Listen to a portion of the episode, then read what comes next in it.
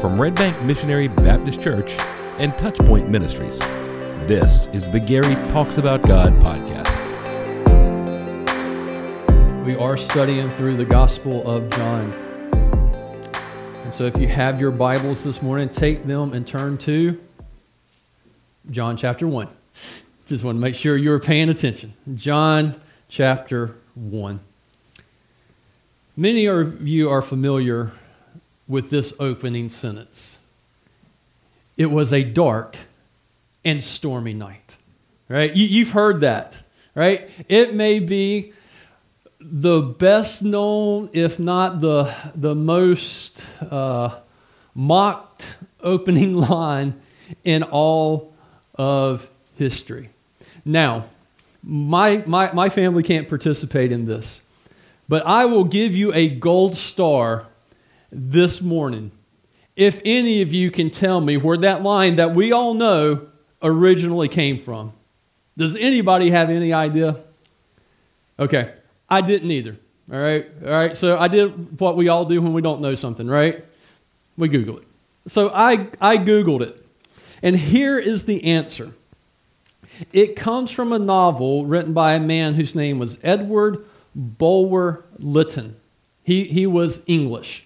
And interestingly enough, for a period of time before the Civil War, he served as the Secretary of State for the colonies in England.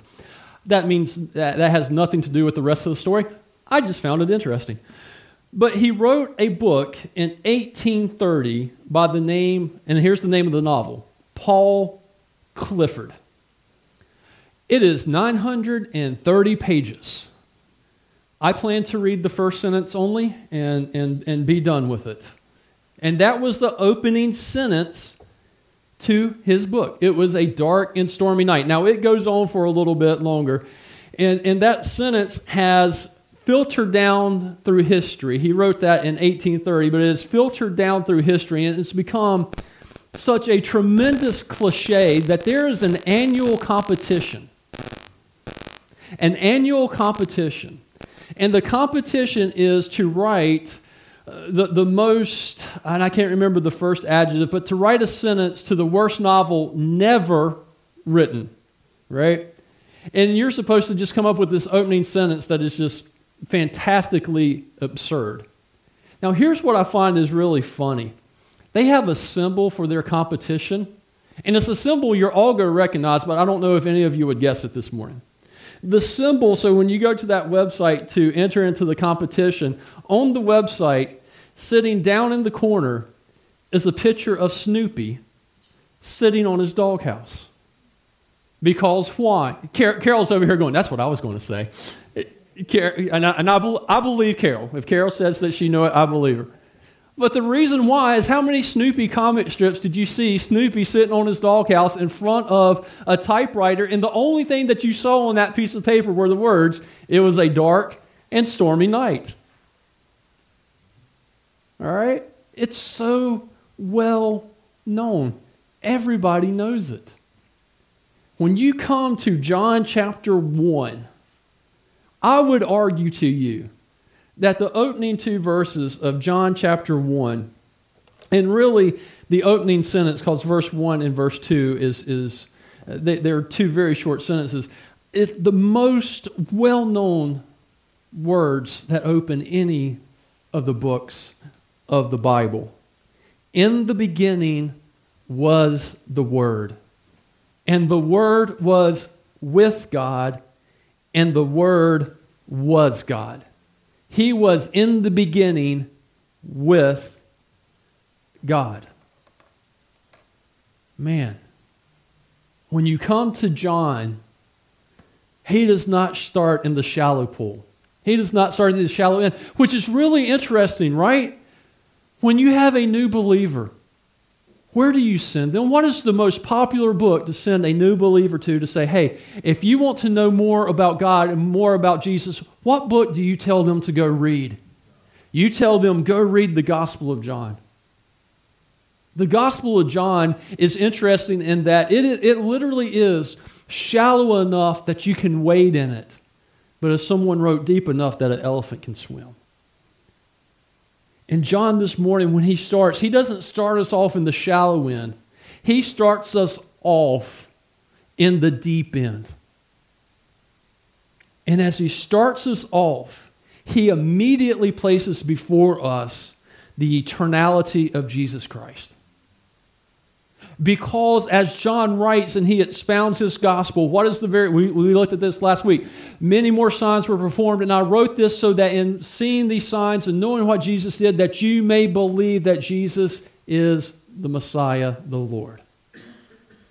And so, to follow through John's logic, he starts right here at the deep end and saying, We need to understand that many of you, as he is writing, you have seen Jesus, you have seen his human form, you have seen his earthly body.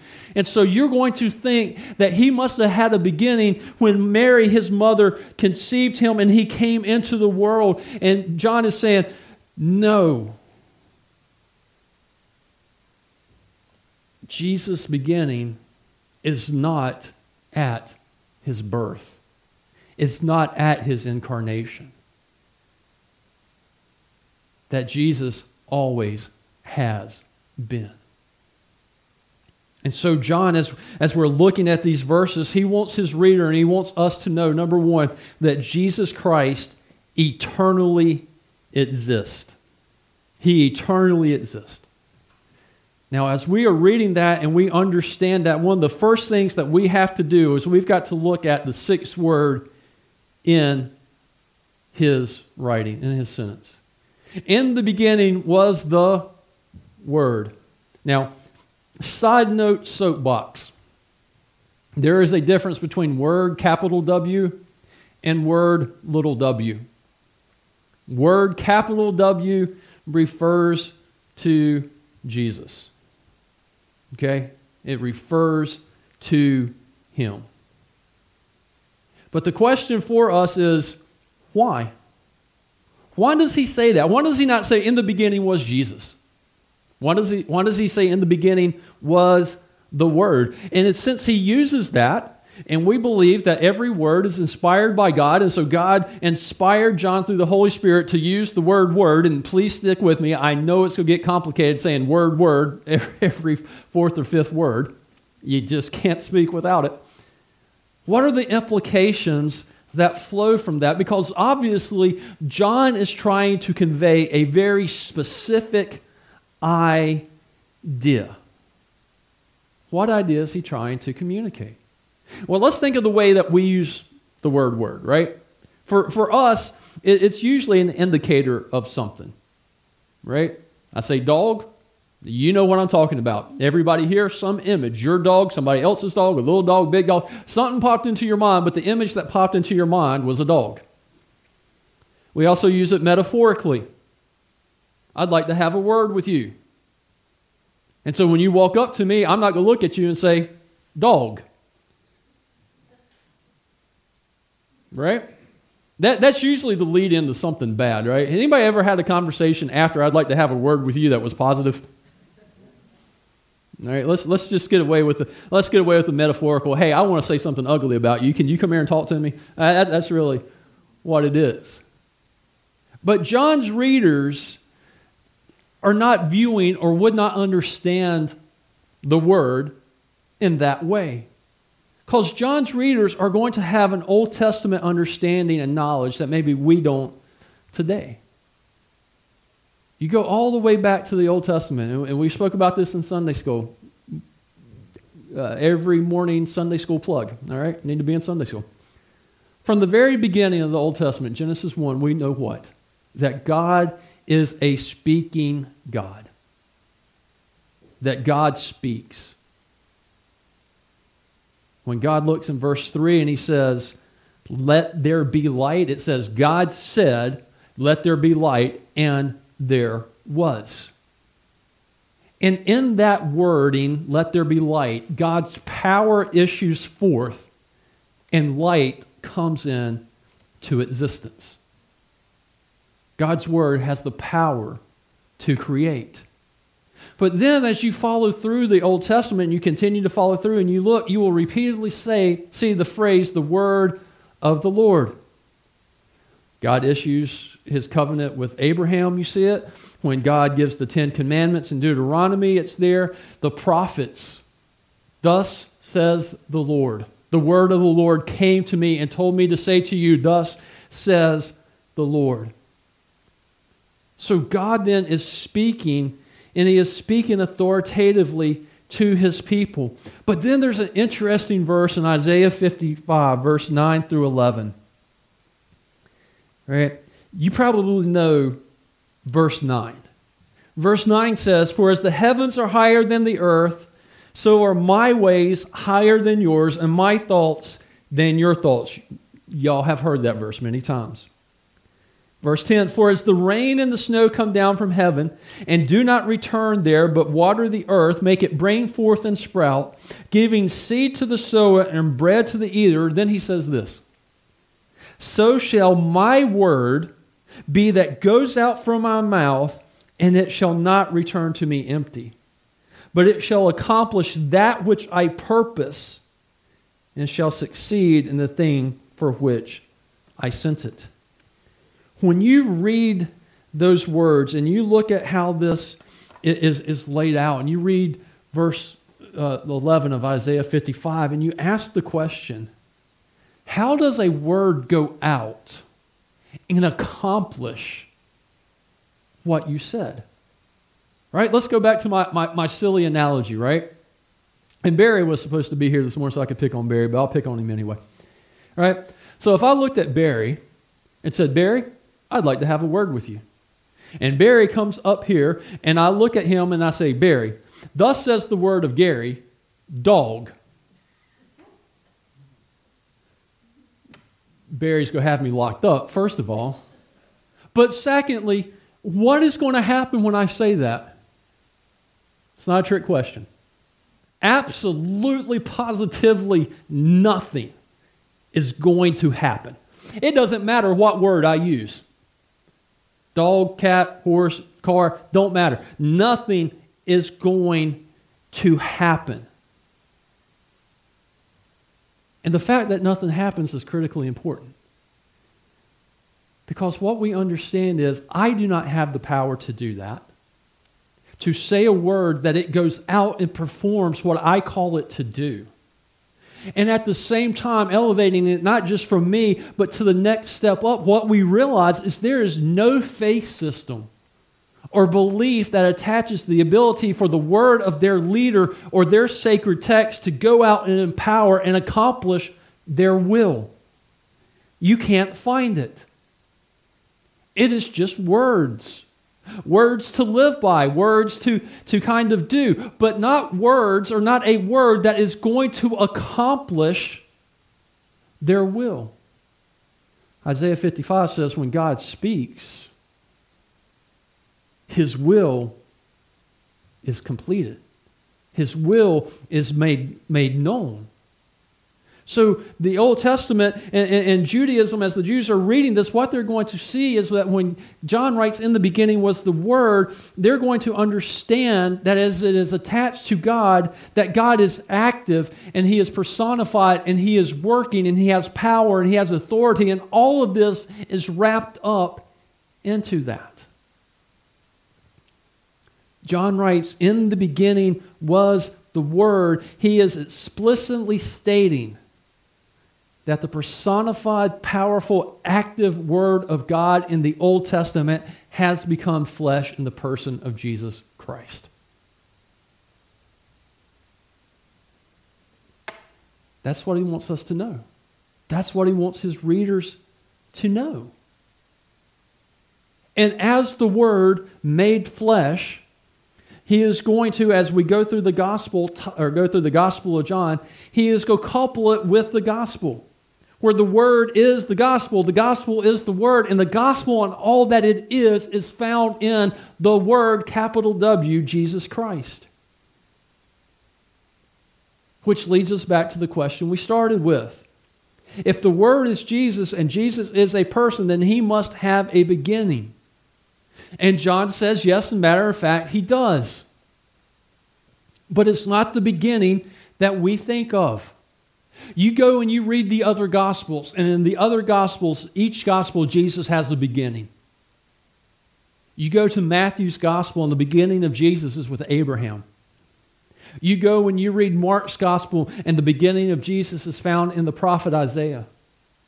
You go to Luke's Gospel, and the beginning of Jesus is found through the ministry of John the Baptist.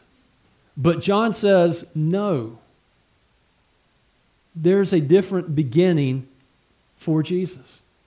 In the beginning, and so immediately we go back to Genesis 1, right? In the beginning, God created the heavens and the earth. But you know what? John goes back even more. Because Genesis 1 takes us to the beginning of creation. John 1 takes us back to whenever the beginning of eternity was. And says, when you go all the way back, when you go all the way back, back to in the beginning, before in the beginning of Genesis 1, Jesus was. That there was never, ever, ever a time where Jesus was not. In fact, you cannot go back further than God.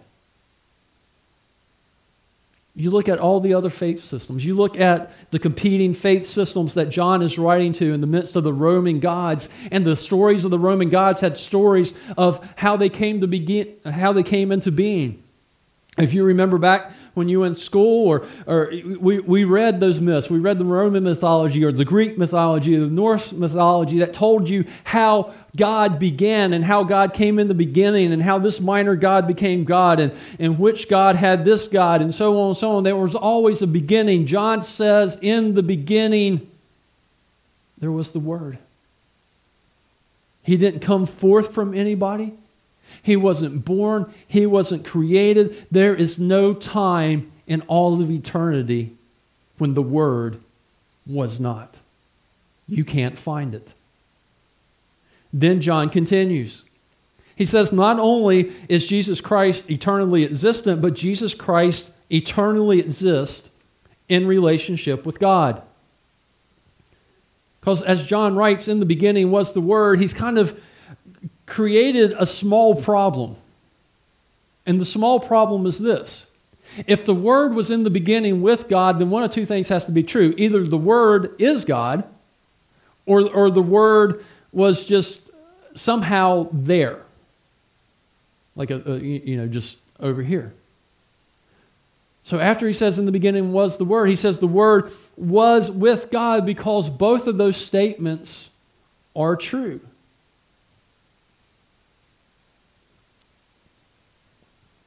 Because John directs our attention is a person who is with God, but at the same time distinguishable from God. However, this person who exists as God does and was there with God is also lives in relationship with God. And where it writes with God, it, it, the, the more literal translation would be toward God.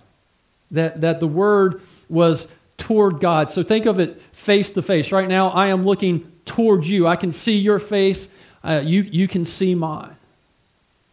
And as we understand that, it is an indication that the Word is living in perfect harmony and communion with God. Moving and acting uh, with God in an ideal, perfect relationship with the Father. And so, in this relationship between, between God and Christ, there exists no disagreement. Right? The, the, the Word in His eternal existence does the Father's will. And then, as John is going to show us, when the Word becomes flesh and takes on human body, the Word will continue to live in harmony with God's will, continue to have His face toward the Father's. Jesus at the end of his ministry, takes Peter, James, and John to the Garden of Gethsemane, right? He looks at them and says, My soul is burdened. Pray with me as I go pray. And immediately the disciples go to sleep. It's late, they're tired. They're in a garden that's comfortable. Jesus goes out and prays, and he prays, God, if this be your will, take this cup away from me, but what? But not my will be done, but your will be done that perfect relationship of Jesus living with God in perfect harmony with God the Father and doing his will did not stop in eternity, will not stop in eternity future, and did not stop when Jesus in human flesh walked on this earth. And you know what? You may not understand that or think about it this morning, but that's a really good thing for us. That is a, I mean, that is really good news for us because Jesus goes to the cross, which was the will of the Father, to make atonement for our sins so that we can be saved, right? And you think, yeah, that's good, but wait, it gets better. But now, right? Now we have Jesus who can present our case to God who can stand there, as Job said. If only what? You remember Job saying, If only I had an advocate, if only I had somebody who could stand before God and plead my case for me that I am righteous, that I haven't done anything to bring this calamity on me. If only there was somebody who could put their face towards God's face and say, No, Job is righteous. Wouldn't that be an amazing thing, Job writes? That's what I need because Job is saying, I can't do it. I can't stand face to face with God and plead my case. I can't stand in the presence of the righteous God. If only I had an advocate whose face was towards God's face that could plead for me in my righteousness, I might live. John says we have him. John says we have him in the beginning was the Word, and the Word was with God. He was face to face toward God. And now that he has come on earth and fulfilled God's will and died on the cross so that we may be saved, he is now our advocate, face to face with God the Father, pleading our case of righteousness, not based on who we are, but what Christ did for us. So now when Satan comes and appears, maybe like Job 1, and starts to criticize. That's not, he's your child? Jesus, the advocate, stands up and says, Oh, yeah, that one's mine. That one's mine. He belongs to me. Because I went to the cross and died for him. I went to the cross and died for her and through faith in what I accomplished. They are my child and they belong to me. And God, I am now, I am their advocate, going to plead their case so that you can see in them my righteousness that I have covered them in. I don't know about you. That's a lot of theology in a little preposition. But that's a whole lot of good news and a whole lot of hope in one little preposition. But then John continues. He's got their attention. But now he's going to solve that problem once and for all. In the beginning was the Word, and the Word was with God, and the Word was God. This is what John is leading up to. Man, for, for a sentence that has 1, 2, 3, 4, 5, 6, 7, 8, 9, 10, 11, 12, just 15 words. That's a powerful sentence. And the Word was God. He was God. Not only is He eternal, not only is He with God, His face to face, but He is God, which means that everything that can be said or attributed to God can equally be applied to the Word. And this is so, uh, this, this is so critical. This, this is so very, very important. Because it tells us that Jesus Christ, the incarnate Word, is God full stop. And that is a truth that would have rocked his Jewish hearers. right? The, the Jews were very proudly, if not zealously, and I don't mean that in, in the way that the word zealot is used now, but zealously monotheistic. There was one God. Every single day. Deuteronomy 6 4, the Lord our God is one. What distinguished Israel from all the Philistine, uh, Philistines, the Canaanites, the Ammonites, all the ites of the Old Testament was the fact that the, the Israelites said, There is one God. Everybody else said, No, there's a lot of gods. The Romans, there's a lot of God. Jesus is fine. Just slap him up there with all the other gods. And the Jews said, No, there is only one God. And here Jesus, uh, John writes, Jesus was God. There's another person in, in the Godhead. And there's another person who is God. So, so now do, do, we, do we have three gods? And John will flesh this out later, but the, the answer is no. Because what we see here is the doctrine of the Trinity. And the doctrine of the Trinity very succinctly stated says there is one God who eternally exists as three distinct persons Father, Son, and Holy Spirit. Each one God, each one distinct. And the distinctions are not among their attributes or their perfections, but in the way they interact with each other and the role that they play in accomplishing their unified will. Which leads us to the declaration that Jesus Christ is Lord. Jesus Christ is God. And, you know, one of the things I know a lot of times when people, I, I don't, I don't like to give illustrations of the Trinity because there's something wrong with every illustration this is one of those truths that is taught scripturally from the very beginning. Let us create God in our image. The Spirit of God rested on so and so. Jesus is God. It, it, it is there. And it is one of the truths that we have to accept by fact and by faith. And not try to figure out a neat analogy or a system that we can wedge it in to make it sound easier to understand. And at the same time, it is a truth that we must guard. And we must guard the truth that Jesus Christ is God. And one of the ways we guard that is we, we got to notice the word order. Because it says that the Word was God, not God was the Word. Because if it was the latter, that would imply that God and the Word are the same, and, and they are not because that construction would eliminate any differentiation in the Trinity. John is arguing the Father is God. He is arguing that, that the Son is God, and later he's going to say the Spirit is God. At the same time, there is only one God. This is not an, I guess it's kind of an illustration, so maybe I should, but think of the Trinity. You always got to think multiplication, not addition.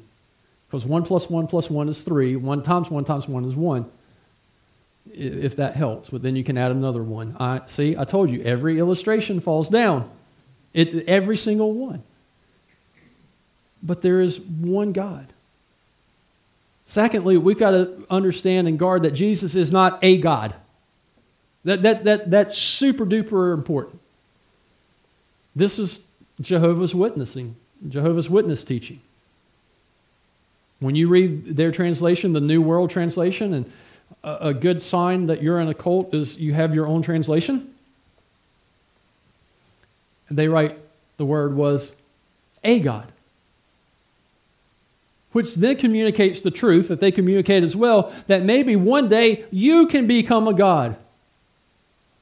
Man, we talked about this morning about how do you know if you're being led astray? How do you know if you're being deceived? And, and the answer is the Holy Spirit's going to lead you into all truth. But another way is to notice just the subtle distinction, the subtle change. There's not a huge change in the actual words, little word, the God and a God, right? There's not a big distinction. But theologically speaking, it's huge because now it's playing into my desire to have my own authority. You can raise your hands with this question if you want to. If you had the choice between being a king or a queen or a peasant, how many of you would choose royalty? I know. Oh, y'all, y'all are so godly. I love that about y'all. The pastor, he ain't godly. He wants to be king. Yeah. People cook my food. People clean my house. People just bring me money. Hey, I'm all for it.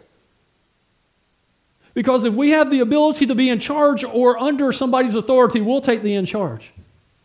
And if God is just a word, then it get or the word is a God, then that says to us, hey, there remains an outside hope that if you then follow all the rules, all the legalistic, you do everything right, that you might become a God and have your own authority. John says, uh, no.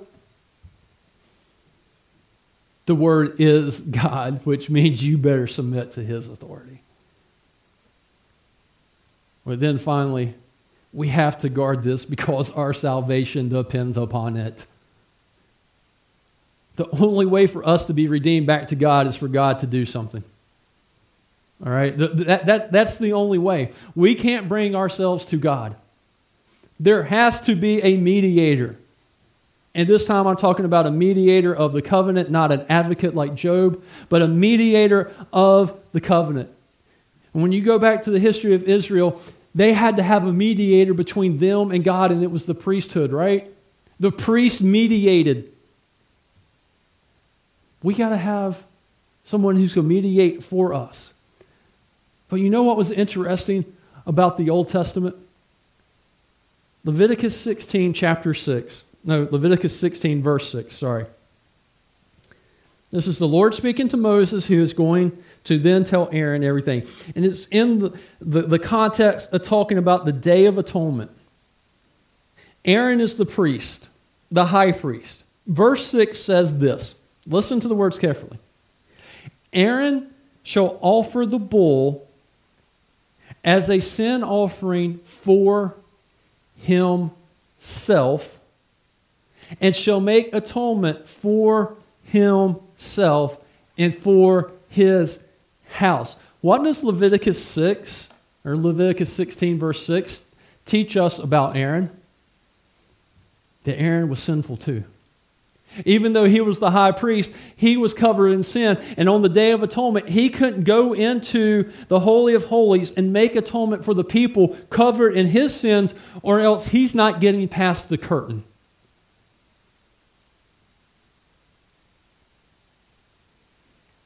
And if Aaron, the high priest, the very first one that God called and said, You're going to be the priest for my people, is not good enough. If Moses, who led his people for 40 years out of Egypt, who gave them the law, if Moses is not good enough to mediate the covenant, what, what hope do we have? And then in Jeremiah 31, where we get the new covenant, there is coming a day that there's going to be a new covenant. Okay, great. Who's the mediator? Well, the mediator is Jesus Christ. The mediator is going to be Jesus Christ. Because when you go back to the Old Testament and you look at the Day of Atonement, what you see is it was an annual sacrifice. And if it's an annual sacrifice, what does that tell you about sin? Sin is never sufficiently and finally dealt with.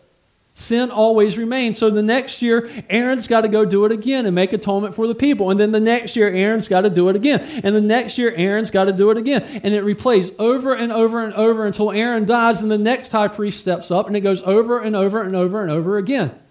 The only way for that cycle to end, for us to be saved, is for there to be a mediator who doesn't need to offer a sacrifice for himself first someone who is perfectly sinless. Who can fulfill that role? No one other than God. So, what is the something that God does? God takes on flesh and comes to earth in the person of Jesus Christ.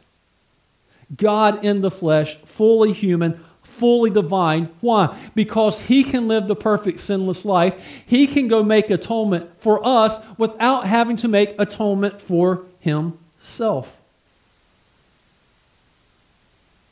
So God steps in to do what we cannot do. And John writes it the Word was God. He has the authority to forgive you of your sins, unlike anyone else, any other priesthood in the Old Testament had the ability to do. Only God can redeem us eternally because only God is perfect and sinless. And God's plan, one person of the Trinity, Jesus Christ the Son, took on flesh and came to earth, living face to face, face toward God the Father, to do the will of the Father, to make atonement for us. So when John writes, In the beginning was the Word, and the Word was with God, and the Word was God, he is immediately drawing our attention to Jesus. That Jesus is the final authoritative, active Word of God that Jesus is, is, is never going to change, just like God is never going to change. Just like what Jesus accomplishes on the cross will never, ever change. Jesus alone is God, and no one will ever be able to take his place or stand beside him. Jesus has got to then be the center of the way that we approach God. We can't come to God without going through Jesus. You, you cannot. And John starts right there. Saying, Look, this Jesus that I'm getting ready to tell you about, he was in the beginning, and he was with God, and he is God. So make him then your rightful object of worship. The Lord, which he is, that we must obey, the Savior whom, whom we praise, our life to whom we pledge our allegiance to.